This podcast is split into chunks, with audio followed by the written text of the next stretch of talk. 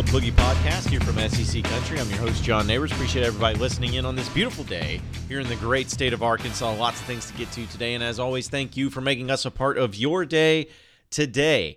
Arkansas basketball in the SEC Big 12 Challenge gets a victory in the same way they've gotten all their victories since conference play has started at home and to grind it out, close, one possession game.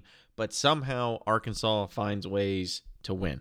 We'll talk about that and also why I don't watch the Grammys, nor do I give a crap about the Grammys or any reward shows at any point in time.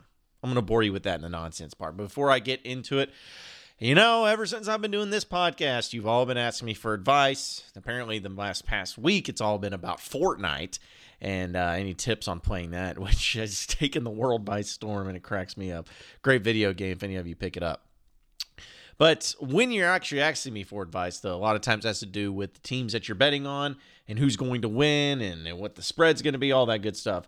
I always tell my people to go to mybookie.ag because mybookie has been in the business for years and their rep is rock solid. They do 100% cash bonuses, so off the bat, you're making money for doing nothing.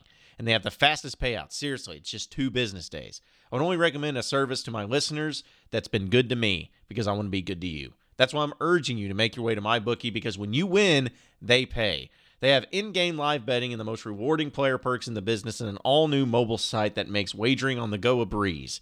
Join now and MyBookie will match your deposit with up to 100% cash bonus using promo code EROTIC. That's promo code EROTIC to activate your offer. Visit mybookie.ag today. You play, you win, you get paid. So Arkansas took on the Oklahoma State Cowboys in Bud Walton Arena as part of the Big 12 SEC Challenge, SEC Big 12 Challenge, whatever you want to call it. Doesn't matter who's first. But the Razorbacks found themselves in, again, the same type of game that they play, the same type of comeback. It's just, it seems like it was the same song, different verse for the Razorbacks. They get the victory 66 to 65 at the towards the end of the game, which was nuts. But Arkansas to start off was down 9 nothing. The offensive starts are baffling for this team. They they just they just aren't good. Eh, plain and simple. They aren't good. They don't get off to fast starts. Oklahoma State, who's traditionally known, at least for this season, as being one of the worst three point shooting teams in the country. They started off really hot from three. I believe they hit four of their first seven three pointers. Ended up not being the case in the second half. But either way, Arkansas finds ways to win. It was an ugly game. It was not a very good performance by a few of the players that Arkansas normally counts on. One of them being Jaylen Barford, who went 2 of 11 from the field for six points. Anton Beard went 2 of 11 as well, 0 of 6 from three for only four points. But luckily, you have Daryl Macon to make plays and make plays when they count 22 points. 7 of 13 from shooting, 4 7 from the three point line, 4 4 from the free throw line, which is huge two rebounds for him. Dustin Thomas was kind of the guy that doesn't probably won't get the credit that he deserves, but he had nine points, 10 rebounds, nearly had a double double, five of six from the free throw line. But the craziest thing about it, Gafford, Hall, Bailey, Beard, Barford all started. And between all of them, they shot six free throws and they missed all six. All six free throws. 10 of 18 as a team, still struggling there. Arkansas shoots 8 of 22 from the three point land. Not great, but still okay. Gafford got in foul trouble. He only had six points, four rebounds in this game. Trey Thompson, I think, got a better game than what he'll get credit for. He had some blown layups, I and they were just bad. But he gets seven points, six rebounds for him, two blocks. So a nice game for him, 26 minutes. Gafford only played 14 minutes. Darius Hall was still a starter. Didn't do a lot, didn't have a lot going on. Missed two free throws, had two rebounds, a steal, a block. Uh, but you know he, he's kind of a cleanup guy. It was ugly. This team wins ugly. Honestly, as ugly as you'll ever see. And when I see when I see what this team does, and it's like I I don't know really how to put it for listeners or for the fans out there, especially on social media. I don't really know what to say about it other than the fact that a win's a win's a win. You know, uh, it's not pretty. It's not going to make you excited. It's not going to give you confidence about the team's ability in the next game, but it's a win. And that's all that matters. Because no, at the end of the season, regular season at least, no one's going to look back on the NCAA tournament committee and say, hmm, Arkansas beat Oklahoma State. Well, that's a, well, wait a minute. They only beat them by one and they got lucky. No, they're going to see a win. So, as much as there should be some criticisms, as bad or as poor as Beard played or Barford played. They're all, you know, completely valid in saying those and bringing up those criticisms and bringing up those arguments. But I just, I don't know what to say about the team because they win, they make plays down the stretch, sometimes defensively, sometimes offensively. They've won three straight games. And that's it. They're not making me feel confident about the next game. They play Texas A&M, I believe, down in uh, College Station, if I'm not mistaken. Yeah, it's not making me feel confident. Plain and simple. And really, if I'm looking at the schedule, there's not any games on this schedule where I'm like, oh, well, Arkansas will for sure win this one. There's not. They're 15 and 6, 4 and 4 in conference. They're 3 games back from first place. As of right now, they are tied technically for uh, third, fourth place. Um, Alabama's 5 and 3, Tennessee's 5 and 3, Kentucky's 5 and 3, Florida's 6 and 2 and Auburn's 7 and 1. So they uh they still are in great position, still have a very high RPI, still in the NCAA tournament according to most uh, people that put it out. Like uh, Joe Lunardi's kind of the guy, so we'll just go with him and what he says. So he still got Arkansas as a solid in in the NCAA tournament. But it's just funny because I just don't I don't want to sit here and try to say here's the positives cuz yeah, they're positives cuz they're winning, but I don't I can't explain how they're winning. You, it's, it's it's it's not like they're trash. They're not they're not blowing major leads. Like that's the thing too. They're not blowing leads. They're coming back from leads. They're able to make plays against Oklahoma State when they're up, especially early in the game. You can't get consistency. Sometimes Barford will be amazing. Sometimes Macon will be amazing. Sometimes Gafford will be amazing. Or sometimes they're all three will be trash at r- r- random games. It, it's just, it's an up and down team, a roller coaster team that does just enough to win, but also keeps you at bay with your opinion on him.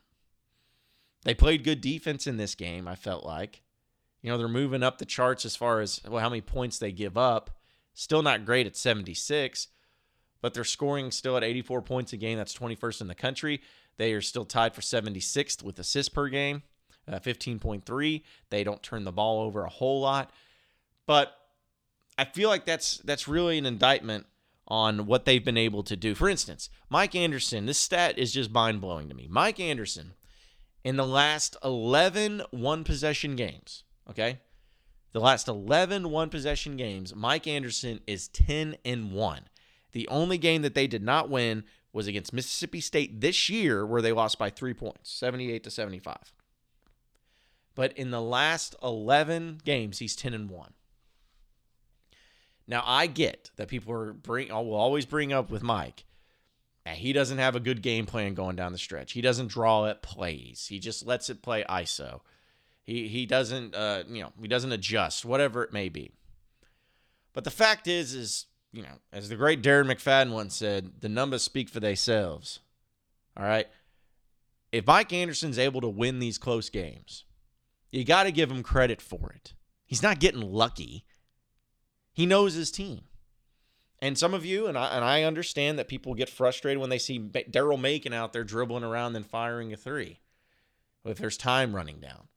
Or maybe they see Anton Beard going for the floater shot towards the end of regulation, and luckily they get Daniel Gafford to tip it in. That's what this team is. That's their style.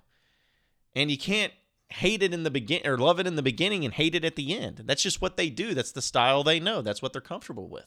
You can be multiple. You can run different sets. You can run different offenses. You can have plays drawn up. But at the same time, you got to stick with what you know. And what these guys know is that they go out there and they rely on athleticism and speed and quickness and pressure and aggressiveness to be able to be successful. They've been doing that the whole time. And so I see that they'll continue to do that. And they're going to do it at the end of the game, too. I don't have a problem with the way that they've handled the end of games. Now, sometimes you'd like to have a play drawn up, but in other cases, too, you got to realize, and I'm not making excuses, but you got to realize that the defense, like for instance, when Arkansas uh, was doing it against Bama, or not Bama, excuse me, Georgia on the road where they went to double overtime. the plays that were going drawing up at the very end, they were just kind of jacked up shots or uh, creating things. You also got to admit that Georgia defense and any team defense, they're going to play about a 250% upgrade to what they've been playing. They're going to have lockdown defenses. It's like show please show me a team, show me a play where they have put it together at the very end. It's been drawn up perfectly and where somebody's open. Show me that. I don't think it's as prevalent as what everyone thinks it is. I just feel like the way basketball is played now, whether it's the NBA or in college, you get the ball into your hand of his play of your playmaker, and they go out and create a shot.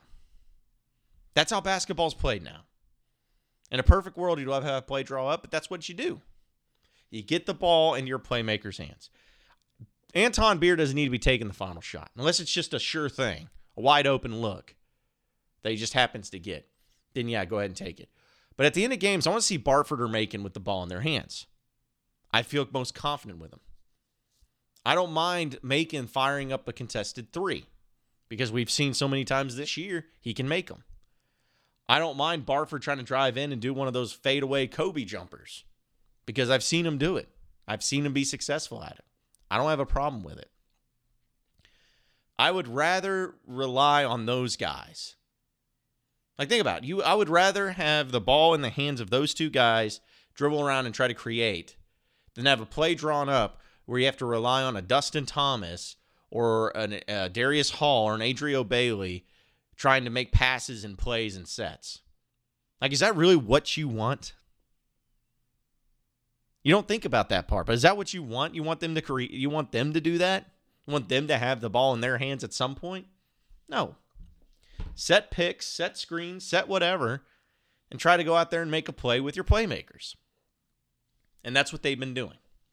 So I have zero problem with the way that Arkansas has handled their end of games. Now, in this in this case, they got extremely lucky because Oklahoma State missed two gimme shots at the end of the game to take the lead. Right in front of the the first one was pretty good, pretty good look at it. The second one, the follow up, I can't believe that one didn't fall. I can't believe that didn't happen. But sometimes it's better to be lucky than good. I think Mike Anderson even said that uh, in his press conferences. So they've won three straight. Like it, love it, hate it. They've been nail biters. They beat Ole Miss by four. They beat Georgia by three in double overtime, and now they beat Oklahoma State by one. Love it, hate it, whatever. They're winning the games, and a win is a win is a win. It's not pretty. It never will be pretty, but it at least gives you some confidence that they're going to get into the NCAA tournament. Because that's what the end game is, right? Sure, you'd like to have some high seeds. Sure, you'd like to go in and play in a place that's going to be somewhat close to Fayetteville, or at least close to the state of Arkansas. Sure, you wouldn't like to be matched up against North Carolina in the second round. But the end game is getting to the tournament. And then when that happens, the bets are off. Because here's the thing if Arkansas gets in as an eight seed, they win their first game. Then they upset the one seed in the second round.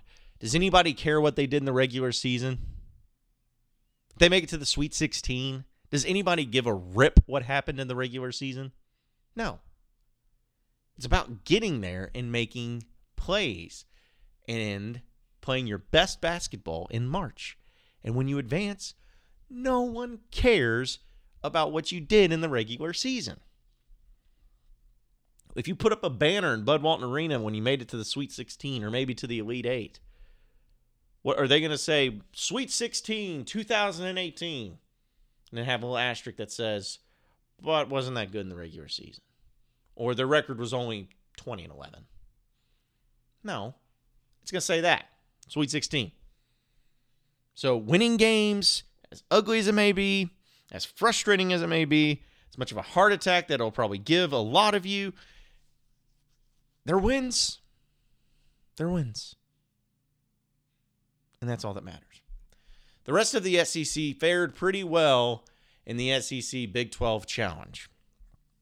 What's crazy is how it's done. That I mean, they only had 10 teams play and uh, or 10 games go on. And Auburn, the best team in the SEC, wasn't even a part of it. So you couldn't even say that uh, uh, their best team was put forward. But Texas A&M plays Kansas, and Kansas wins that game. They were the home team. Texas A&M kept it fairly close though. Uh, Kansas was beating them by 18 points at halftime, but Texas A&M made a run, tried to get back in it, ended up losing by 11 points. Kentucky goes on the road and beats West Virginia at, at West Virginia. Huge win for Kentucky. Huge win. Um, they're talented, but they're so young and they don't look like a, a, a, typical Kentucky team that's just built to go to the Final Four. But they're still a team to be reckoned with, obviously. And them beating West Virginia in their place, that's about that's about as good as it gets. Uh, I mean, that's that's that's pretty incredible. Um, Oklahoma and Alabama. Alabama gets the victory against Oklahoma, eighty to seventy three. Uh, came down to the fire final wire, and I'm honestly surprised Alabama won this game. I'm there. You talk about a team that's difficult to figure out. I don't know what this team's doing. But uh, Trae Young didn't play all that well. And when I say all that well, he only had 17 points, eight assists. Uh, but then he shot six of 17, four of nine from three. He's just incredible. But he didn't. They didn't get any bench production. That was the difference in this game. I was looking at the box score for this game. Oklahoma got three points off the bench. Three. You're not going to win games, at least not many games, especially on the road, when only getting that production off the bench. So a huge win for Alabama. So now uh, Arkansas and Alabama both have victories over them. South Carolina was up on Texas Tech, had a lead, but blew it. Texas Tech 14th in the country. South Carolina had them at home, lost the game 70 to 63. That was tough.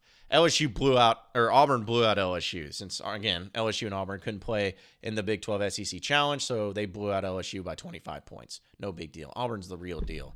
Be interested to see what they do in tournament time.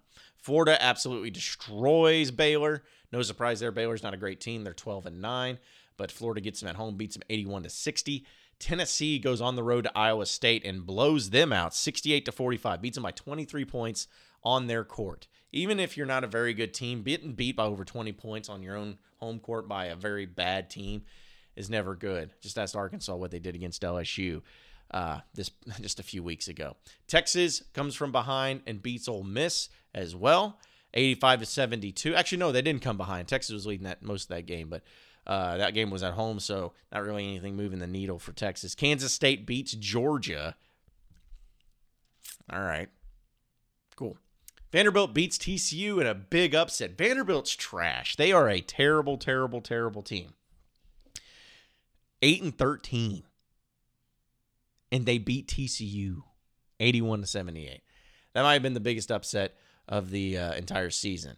And then finally, Mississippi State, Missouri, the other two teams that couldn't play in the S- in the SEC Big 12 Challenge. Mississippi State beats Missouri 74 to 62. All right, moving on to the nonsensical part of the podcast. Uh, the Grammys were played last night or tonight, depending on when you're listening to this podcast. And I don't care and I'm sad by that because I used to love award shows. And I know people are going to probably listen to this. You're like, oh, you're just saying that because you, you, you hate the politics of because you voted for Trump. Listen, the award shows used to be lighthearted, fun, energetic, great performances, all that good stuff. That's what I like to see. I just like to see like a live show, pretty much, and seeing artists win awards and see how excited it is. But for whatever reason, Hollywood and musicians and artists, like they just live in their own little world and they are not even connected to the rest of us in any way, shape, or form. Like they they are so far out there that they don't even know what in the like they have no pulse on what the rest of the country thinks or goes through or anything. They just feel like, oh, let's do this stuff. And like, I don't know. I, I feel like if I was an artist that loves selling records and making music, I'd want as many fans as possible. I wouldn't want to divide anybody. I wouldn't want to make anybody feel uh, outcasted. And so by doing that, I would just, you know, act as if, you know, nothing was going on. Like, if there's politics that I disagree with, which happens all the time, and you know, you there it's their right to have those disagreements. They don't have to agree with everything in politics. But the problem is, is that when you come out so stern and you say some harsh words about uh, whether whether it's Trump or whoever or Hillary, it could be either one.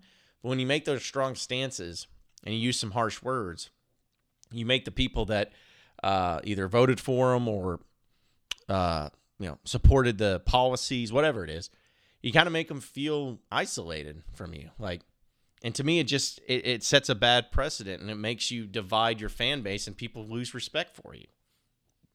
And it's the same way with these shows. I just if I just don't want to watch it where it's like if hey one person makes a comment about politics, fine, but it's everybody. Everybody makes po- comments. Everybody talks about it. Everybody's just slamming people, and I'm like, I I don't want to watch that.